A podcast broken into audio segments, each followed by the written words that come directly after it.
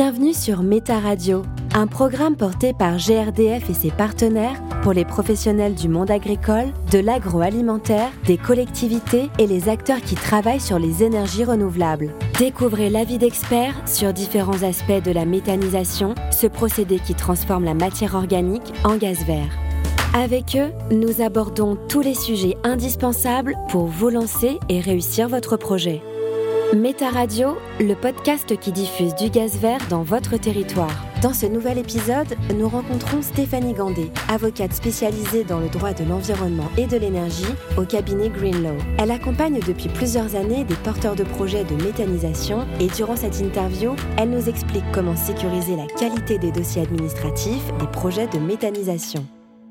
Stéphanie Gandet, bonjour. Bonjour. Alors vous êtes avocate au barreau de Lyon et vous êtes l'une des associées du cabinet Greenlaw. Alors votre spécialité, c'est le droit de l'environnement et de l'énergie.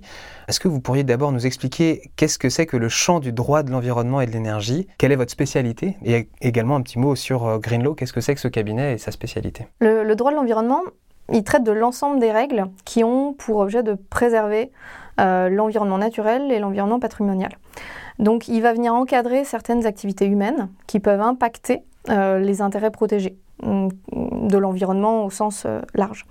Euh, tandis que le droit de l'énergie, ça va être toutes les règles qui vont encadrer la production et la commercialisation de l'énergie, notamment l'énergie de sources renouvelables. Finalement, ce sont deux grands domaines juridiques qui vont s'appliquer à des projets d'unité de méthanisation. Le cabinet dont je suis l'associée, le cabinet Greenlaw Avocats, euh, est un cabinet de niche qui intervient dans ces deux grands domaines euh, depuis plus de dix ans, et on est une douzaine de, d'avocats spécialisés euh, qui euh, intervenons aux côtés des industriels, des porteurs de projets d'énergie renouvelable, des agriculteurs et des collectivités. Pourquoi est-ce que c'est indispensable aujourd'hui, selon vous, hein, de penser à la question juridique quand on lance son projet en tant que méthaniseur ? La question juridique, elle va intervenir sur un projet de biogaz du, du début de la conception jusqu'à la fin de l'activité. Donc si on ne prend pas conscience que le succès d'un projet passe par la maîtrise des règles, on s'expose à un risque soit de retard du projet, soit tout simplement à un échec du projet. Donc, maîtriser les règles juridiques, c'est l'une des clés du succès d'un projet euh, de production de biogaz. Euh, ça l'est d'autant plus dans le contexte actuel euh, où les projets de méthanisation génèrent des craintes, légitimes comme parfois exagérées, et ces craintes peuvent à terme se concrétiser par des risques de recours. Donc, apprivoiser les règles juridiques, c'est aussi, pour les porteurs de projets, anticiper ce risque d'opposition, rassurer parce que euh, s'ils maîtrisent les règles juridiques, ils peuvent démontrer aux voisins qu'ils vont respecter la réglementation et que donc euh, les risques de nuisance sont, sont maîtrisés. Euh, et c'est à terme aussi euh, faire avancer son projet parce que si on respecte les règles, euh, les autorisations risquent moins d'être annulées et donc le projet euh, à la fin euh, aboutira. Et vous parliez justement de, de toute la législation qui bouge très régulièrement. Est-ce que autour de la méthanisation, il y a aussi des changements euh, fréquents et qui doivent être implémentés euh, assez rapidement, en tout cas dans les montages de projets ? Récemment, il y a eu deux grands changements légaux euh, dans les règles qui s'appliquent au projet de méthanisation. D'une part, il y a eu l'année passée, il y a eu des changements au niveau des règles tarifaires. Donc, immanquablement, les données économiques sur lesquelles les porteurs de projets se fondaient jusqu'à novembre dernier, ne sont plus les mêmes. Et on manque de visibilité encore aujourd'hui pour concrètement savoir comment un projet peut être rentabilisé parce que les tarifs vont euh, aller euh, en s'amenuisant puisqu'il y a une dégressivité trimestrielle qui est en place. Ça, c'est la, le, la première et dernière grande réforme qu'il y a eu sur le plan tarifaire. L'autre réforme, elle a eu lieu le premier juillet euh, deux mille vingt et un par la modification des règles de fonctionnement. Euh, c'est ce qu'on appelle les prescriptions ministérielles qui sont applicables aux, aux installations classées. Et ça concerne les trois euh, seuils I C P E applicables, que ce soit donc les unités en déclaration, qu'en enregistrement et enfin en autorisation.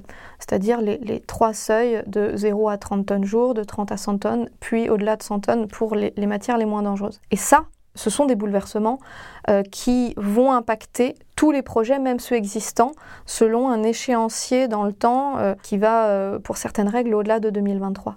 Donc oui, les règles évoluent et il faut que les porteurs de projets se les euh, approprient et euh, incluent ça également dans leur business plan parce qu'immanquablement, il va y avoir des, euh, des travaux supplémentaires à, à réaliser à court et moyen terme.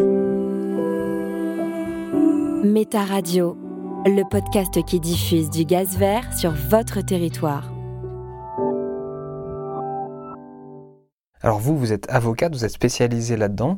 Est-ce que face à ces changements, face aussi tout simplement au monde juridique français qui est un monde bah voilà, avec chaque virgule a une importance, chaque mot a son importance, chaque réforme et chaque jurisprudence doit être prise en compte, est-ce qu'il faut faire appel à un avocat ou une avocate dès le début de son projet pour pouvoir traduire et adapter son projet euh, si on se lance dans la méthanisation ? C'est pas obligatoire et je dirais que c'est pas non plus indispensable euh, pour chaque projet. En réalité, c'est au porteur de projet qui connaît son territoire de sonder le risque qu'il a de faire face à des inquiétudes, voire à des oppositions. S'il a bien monté son projet dès le départ, en étant accompagné par des professionnels de la méthanisation et en particulier par des maîtres d'œuvre spécialisés en biogaz et non pas des maîtres d'œuvre spécialisés en B T P, ce qui est un autre domaine, euh, et qu'il n'y a pas de risque d'opposition locale, il n'y a pas forcément d'utilité à faire appel à des avocats qui représentent un coût. Et ce coût doit être mis en rapport avec l'intérêt qu'il doit représenter. Donc, dans certains cas, ce ne sera pas du tout nécessaire. Si en revanche, on se trouve dans un cas où il y a des inquiétudes qui sont d'ores et déjà connues et qui s'expriment, dans ce cas-là, ça peut être utile de faire appel à un cabinet d'avocats spécialisé parce que euh, on mettra en place en amont des démarches de prévention et d'anticipation, notamment en consolidant les dossiers, en vérifiant le respect des règles avant même que les dossiers ne soient déposés. Et ça, ça peut euh, probablement euh, faire gagner du temps sur la suite et tout simplement réduire le risque que le projet soit mal embarqué. Là, vous parliez des recours, donc ça peut être justement les risques de ralentissement ou de non-aboutissement d'un projet de méthanisation. Quand un recours réussit, du coup, ça met de, voilà, du plomb dans l'aile au projet. Est-ce que vous pourriez nous en parler de ces recours ? Parce que, est-ce qu'il y en a de, de types différents ? Est-ce qu'il y en a qui prennent plus ou moins de temps ? De quoi on parle exactement ? Alors, les recours dont on parle, ce sont des recours qui sont dirigés contre les autorisations administratives qui sont délivrées la plus grande majorité du temps par le préfet, et qui sont délivrés à la société qui porte le projet. La plupart du temps, ces autorisations vont être le permis de construire pour édifier euh, les ouvrages utiles euh, à l'unité et euh, le titre I C P E qui peut être, selon le tonnage et les matières traitées, soit un récépissé de dépôt de déclaration, soit un arrêté d'enregistrement, soit un arrêté d'autorisation. Toutes ces autorisations peuvent être attaquées devant le tribunal par des riverains ou des associations ou des collectivités. Et ces recours supposent de demander l'annulation des autorisations parce que les autorisations sont affectées d'illégalité. Donc les recours les plus fréquents, ce sont des recours en annulation contre soit le permis de construire, soit l'autorisation I C P E. Tout ça, ça peut avoir un coût. Chaque perte de temps peut avoir un coût et un impact. Euh, est-ce que ça veut dire aussi qu'il est plus rentable de faire appel à un cabinet d'avocats directement pour éviter ces surcoûts, en tout cas limiter les délais administratifs et les délais juridiques euh, enfin, qui encadrent ces recours-là et gagner du temps et donc de l'argent ? Ce qui est le plus rentable, c'est d'investir dans de la matière grise au départ du projet, c'est-à-dire d'être accompagné par des professionnels du biogaz. Ça, c'est la manière la plus rentable de mener son projet, parce qu'un projet bien conçu techniquement au départ aura moins de chances d'être attaqué, et même s'il l'est, moins de chances d'être annulé. Maintenant, faire appel à un avocat représente un coût. À quel moment est-ce que ça peut représenter un intérêt économique ? Ça peut, lorsqu'il y a des inquiétudes suffisamment exprimées pour se transformer en risque de recours. Et dans ce cas-là, l'intervention d'un cabinet d'avocats euh, comme le mien euh, va consister à consolider le dossier en amont. Et ça, c'est évidemment euh, une opération rentable, parce que tout ce qui est fait euh, en amont du dossier, c'est-à-dire avant qu'il ne soit déposé en mairie et en préfecture, c'est autant de démarches en moins à faire lorsque le projet sera attaqué. Et il vaut toujours mieux intégrer des modifications, intégrer des ajustements sur le projet le plus tôt possible, plutôt que de le faire un peu dans la précipitation parce qu'on est acculé par un recours. Donc oui, mon intervention en tant qu'avocat euh, sera rentable dans ce type de cas de figure, en cas de recours. Vous avez aussi une capacité à, à sentir le vent qui tourne, entre guillemets. Ça veut dire qu'il peut y avoir même un petit peu de conseils vraiment en amont du projet pour dire, bah voilà, il faudra peut-être vous préparer à telle chose, peut-être commencer à faire un, un calendrier juridique. C'est-à-dire qu'on euh, peut même passer juste deux heures avec un cabinet d'avocats quand on commence à réfléchir au projet, sans pour autant euh, faire appel à vous six mois plus tard ou un an plus tard. Bien sûr. Euh, parfois, il y a des rappels basiques euh, qui sont utiles, euh, qui euh, peuvent être donnés de notre part, qui en théorie devraient déjà être connus des porteurs de projets, ou soit parce qu'ils se sont eux-mêmes renseignés, soit parce qu'ils ont été accompagnés par un professionnel du biogaz, comme euh, je le disais à l'instant. Euh, mais effectivement, euh, des bons conseils dès le départ, sans forcément que ça nous mobilise trop de temps et donc sans que ça représente un investissement financier trop important, peut déjà être utile.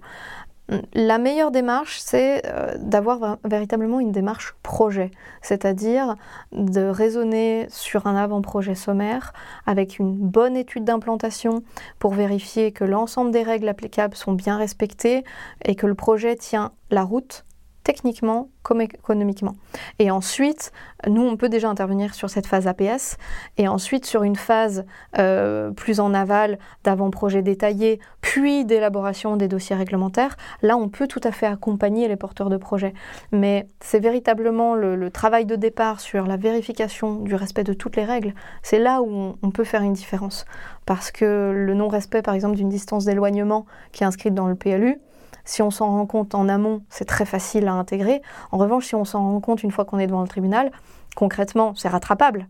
Mais la, la manière de le rattraper sera beaucoup plus lourde euh, parce que ça nécessite un permis de construire modificatif, ça nécessite de décaler des ouvrages, donc de bouger des réseaux. Euh, parfois, on n'a pas la place. Enfin, ça peut être confronté à des contraintes beaucoup plus importantes que si on l'avait vu dès le départ. Méta Radio, le podcast qui vous aide à vous lancer dans la méthanisation. Vous parliez des trois normes I C P E. Est-ce que vous pourriez redétailler exactement ce que c'est pour bien situer ? Alors, une activité de méthanisation, c'est une activité qui est réglementée au titre d'une, d'une police qu'on appelle la police des installations classées, qui schématiquement est euh, le corps de règles qui encadre les, les activités industrielles et qui, parce qu'elles peuvent générer des impacts ou des inconvénients. L'activité de méthanisation, elle est scindée en trois catégories selon la nature des déchets traités et le tonnage de matière traitée par jour. Et c'est pour ça que je faisais référence à trois seuils, puisque la, la rubrique, qui est la rubrique vingt-sept quatre-vingt-un, elle soumet à simple déclaration les unités qui vont traiter des matières végétales, pour simplifier, euh, à hauteur de moins de trente tonnes par jour. En revanche, celles qui vont traiter ces mêmes matières entre trente et cent tonnes par jour, elles vont être soumises à ce qu'on appelle un enregistrement. Et au-delà de cent tonnes de matière traitée par jour, là, le, l'unité ne, ne pourra fonctionner que si elle obtient une autorisation. Et cette autorisation, c'est euh, une démarche plus lourde parce qu'elle implique un dossier beaucoup plus étoffé qu'un de ces déclarations d'enregistrement et une enquête publique. Donc les délais d'instruction, immanquablement, vont être plus longs. Donc voilà les trois seuils qui vont s'appliquer aux unités de méta, euh, sachant que les plus fréquents sont euh, le régime déclaratif et le régime d'enregistrement en l'état actuel, parce que pour traiter plus de cent tonnes jour, euh, ça concerne des unités qui sont moins, euh, moins nombreuses et euh, qui concernent des regroupements euh, d'exploitants agricoles ou des unités industrielles qui euh, sont moins fréquentes sur le territoire. On sait que la méthanisation, elle est euh, souvent euh, incarnée au niveau régional. Par exemple, là, on parle du, du cas des Pays de la Loire régulièrement dans Méta Radio, mais euh, chaque territoire a ses particularités. Forcément, chaque territoire a son histoire avec la méthanisation. Est-ce que un cabinet d'avocats ou des avocats, avocates comme vous, ont des postures différentes selon les régions et selon les territoires sur lesquels ils vont devoir s'impliquer auprès des porteurs de projets? Les règles vont s'appliquer de la même manière partout, parce que les unités de méthanisation sont régies par une réglementation qui est nationale. Néanmoins, on sait en pratique que certains tribunaux vont être peut-être plus sensibles à certains enjeux que d'autres, parce que par les dossiers qu'ils ont à traiter, ils ont une sensibilité peut-être plus forte, par exemple, liées à la, à la pollution de l'eau, euh, liées au paysage. Voilà, ça, c'est des choses qu'on voit avec des variations dans les solutions jurisprudentielles. Néanmoins, je crois que les enjeux contentieux de la méthanisation, euh, ils sont nationaux. C'est-à-dire qu'aujourd'hui, il y a eu des contre-exemples euh, qui, ces derniers mois, euh, ont jeté une lumière euh, sur les projets d'unités de méthanisation qui euh, étaient une lumière médiatiquement assez défavorable parce qu'on a davantage parlé des rares cas d'accidents que des dizaines, voire des centaines de projets qui fonctionnent sans aucune difficulté. Et euh, le biais de ça, c'est que euh, des inquiétudes sont nées et ces inquiétudes peuvent, peuvent parfois se traduire par des contentieux. Ces inquiétudes, elles sont forcément plus forte dans les régions où il y a plus de projets. Et en cela, le Grand Ouest, et j'entends par là euh, la Bretagne, les Pays de la Loire, la Normandie, qui sont des, des territoires où il y a un grand nombre de projets, vont forcément mathématiquement générer plus de contentieux. Mais ça ne veut pas forcément dire qu'il y a plus de sensibilité. C'est simplement lié à un nombre de projets qui est plus important que dans d'autres régions, comme en région PACA où on en a très peu. Donc nous, lorsque on va être saisi d'un dossier, évidemment la localisation va avoir son importance, parce qu'on sait comment les services instructeurs vont réagir, et on voit des doctrines régionales commencer à naître, ce qui en soi n'est pas normal. Euh, puisque l'État devrait avoir la même euh, appréciation des projets partout. Mais en vérité, ça ne se passe pas comme ça. Donc forcément, on va s'adapter selon les services instructeurs et on va aussi s'adapter selon la sensibilité des tribunaux. Le tribunal administratif de Rennes ne juge pas forcément de la même manière à Nantes, qu'à Orléans, qu'à Limoges ou à Lyon. Donc ça, c'est une réalité, il ne faut pas le nier. Justement, vous parlez des services instructeurs. On a parlé des recours d'opposants, mais il y a aussi euh, un autre frein, en tout cas en termes de timing, qui peut exister, c'est une prescription. Alors qu'est-ce qu'une prescription des services instructeurs et pourquoi est-ce qu'il faut prendre en compte aussi cette donnée-là quand on monte un projet de méthanisation ? les, les prescriptions, ce sont en fait les règles spéciales que des préfets euh, peuvent, sur proposition des inspecteurs euh, qui euh, préparent le travail pour le préfet, euh, qui peuvent euh, venir contraindre un porteur de projet en plus de la réglementation nationale. C'est-à-dire qu'une unité va de toute façon devoir respecter les arrêtés ministériels qui euh, constituent la base des règles, mais selon les cas, euh, selon les régions, selon la sensibilité de la zone, le préfet peut avoir un intérêt, en plus de ces règles nationales, d'encadrer plus spécifiquement une unité moyennant des prescriptions spéciales. Et ces prescriptions spéciales, elles vont être formulées dans les arrêtés qui vont être délivrés. Arrêtés d'enregistrement, arrêtés d'autorisation, voire même le permis de construire. C'est un point important parce que euh, ces prescriptions vont s'imposer au porteur de projet. C'est-à-dire que d'abord, il va être obligé de les respecter. S'il ne le fait pas, il s'expose à des sanctions administratives et pénales. Mais surtout, ça peut être des prescriptions qui vont générer des investissements supplémentaires. Et donc, qui vont grever d'autant plus son business plan, que ce soit sur le CAPEX, donc sur le montant d'investissement, mais parfois aussi sur les OPEX, c'est-à-dire sur les montants euh, nécessaires en exploitation et en maintenance, les, les charges courantes, une fois mises en service. Et si le porteur de projet n'a pas bien anticipé ce risque-là, ça peut parfois mettre à mal l'équilibre économique de son projet. Et il n'est pas rare qu'en pratique, à la fin de l'instruction, lorsqu'on découvre que des prescriptions spéciales euh, sont envisagées par l'inspecteur, qu'un débat s'engage avec lui entre donc, le porteur de projet, nous en tant que conseil juridique, et l'inspecteur, avec l'appui évidemment du bureau d'études euh, que souvent on préconise d'avoir euh, à, à nos côtés, euh, pour discuter de la pertinence de ces prescriptions, de leur formulation, et parfois dans le détail, par exemple, si on va nous imposer une étude complémentaire à échéance annuelle, on va peut-être discuter, est-ce qu'une échéance annuelle est vraiment le bon tempo ? Est-ce qu'une échéance à triennale, est-ce qu'elle ne serait pas plus pertinente ? euh, Et en même temps, évidemment, ça coûte moins cher pour le porteur de projet. Donc c'est cet équilibre qu'on peut trouver à travers une discussion avec les services de l'État. Euh, dans le strict respect de la réglementation, toujours, mais en trouvant le meilleur équilibre entre la préservation des intérêts et l'équilibre économique de tout projet, sinon il ne se fait pas. Méta Radio, le podcast d'aujourd'hui pour les énergies renouvelables de demain. Est-ce qu'il y a d'autres freins juridiques qu'on n'a pas encore évoqués et auxquels vous pensez qui peuvent être, euh, bah voilà, qui peuvent mettre en cause ou en tout cas freiner à nouveau un projet de méthanisation au-delà des recours et de ses prescriptions ? C'est certain qu'une communication euh, critique, voire hostile, de la part de certains riverains ou d'associations va impacter un projet. Il ne va pas forcément le freiner. Par contre, il ne faut pas négliger l'impact que ça peut avoir sur euh, la cohésion d'un groupe lorsque le projet est porté par un groupement d'agriculteurs. La communication hostile, voire parfois même agressive, peut déstabiliser un groupe. Et ça, ça fait partie des enjeux auxquels tout porteur de projet est susceptible d'être confronté.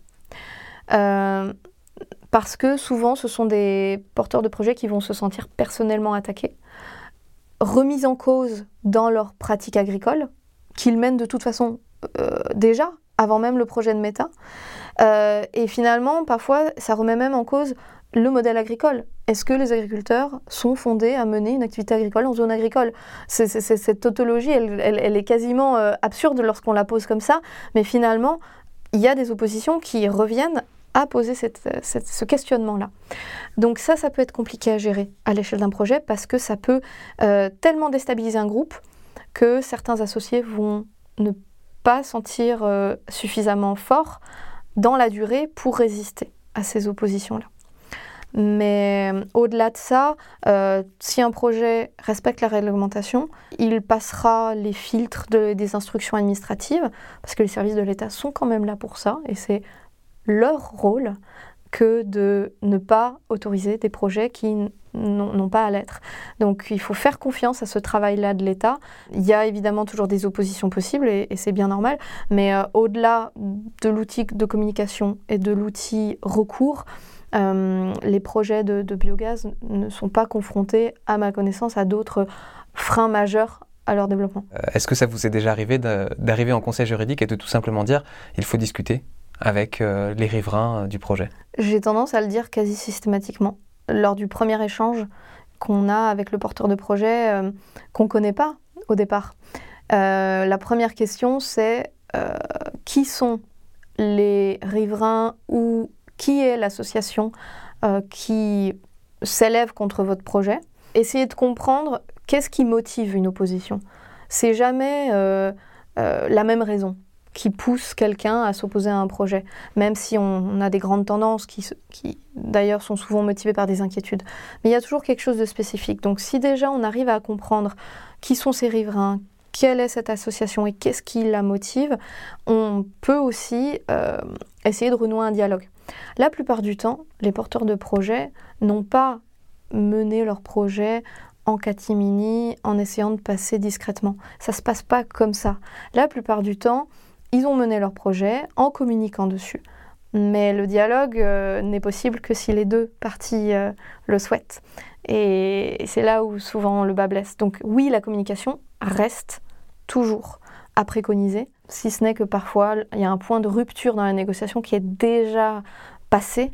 Et si on vient nous voir, nous en tout cas, conseil juridique, à ce moment-là, euh, notre marge de manœuvre est limitée. C'est-à-dire qu'on n'est pas euh, conseiller en communication, on n'est pas psychologue, on n'est pas sociologue. Or, c'est tous ces ressorts-là qui font qu'un dialogue peut avoir lieu ou ne pas avoir lieu. Donc euh, là, notre mission est finalement assez limitée euh, quand on se trouve dans ce, dans ce contexte. Concrètement, s'il y avait une chose qui, pour vous, sur le plan euh, administratif et juridique, euh, amène à réussir et à mener à bien un projet de méthanisation, lequel ce serait cet élément ? Il faut concevoir son projet le plus en amont possible, de manière euh, sérieuse et accompagnée par des professionnels euh, de la méthanisation, avant d'être accompagné par un avocat, qui n'est encore une fois pas indispensable.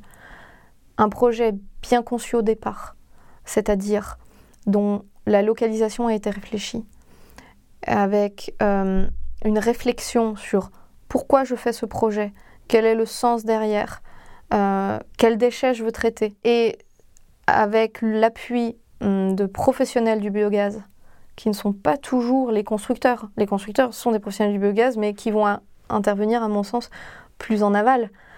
En amont, il faut quelqu'un qui accompagne les porteurs de projets dans leur réflexion technique. Ça, pour moi, c'est la clé, avec bien évidemment du dialogue au niveau local. Ce ne sont pas des clés euh, qui garantissent un succès des projets à coup sûr. C'est-à-dire que même un projet qui a été bien conçu, de façon sérieuse, avec de l'investissement humain et en argent, avec des professionnels du biogaz, et si besoin avec des avocats par la suite, même des projets aussi bien ficelés pourront donner lieu à des recours. Il ne faut pas, faut pas non plus se leurrer là-dessus. Mais ce travail préparatoire, il sera gagnant sur le long terme. Stéphanie Gandet, merci beaucoup. Merci à vous. Vous écoutiez Méta Radio, le podcast qui diffuse du gaz vert sur votre territoire. Retrouvez toutes les autres thématiques pour en savoir plus sur les projets de méthanisation sur le site projet tiret méthanisation point g r d f point f r. Merci de votre écoute.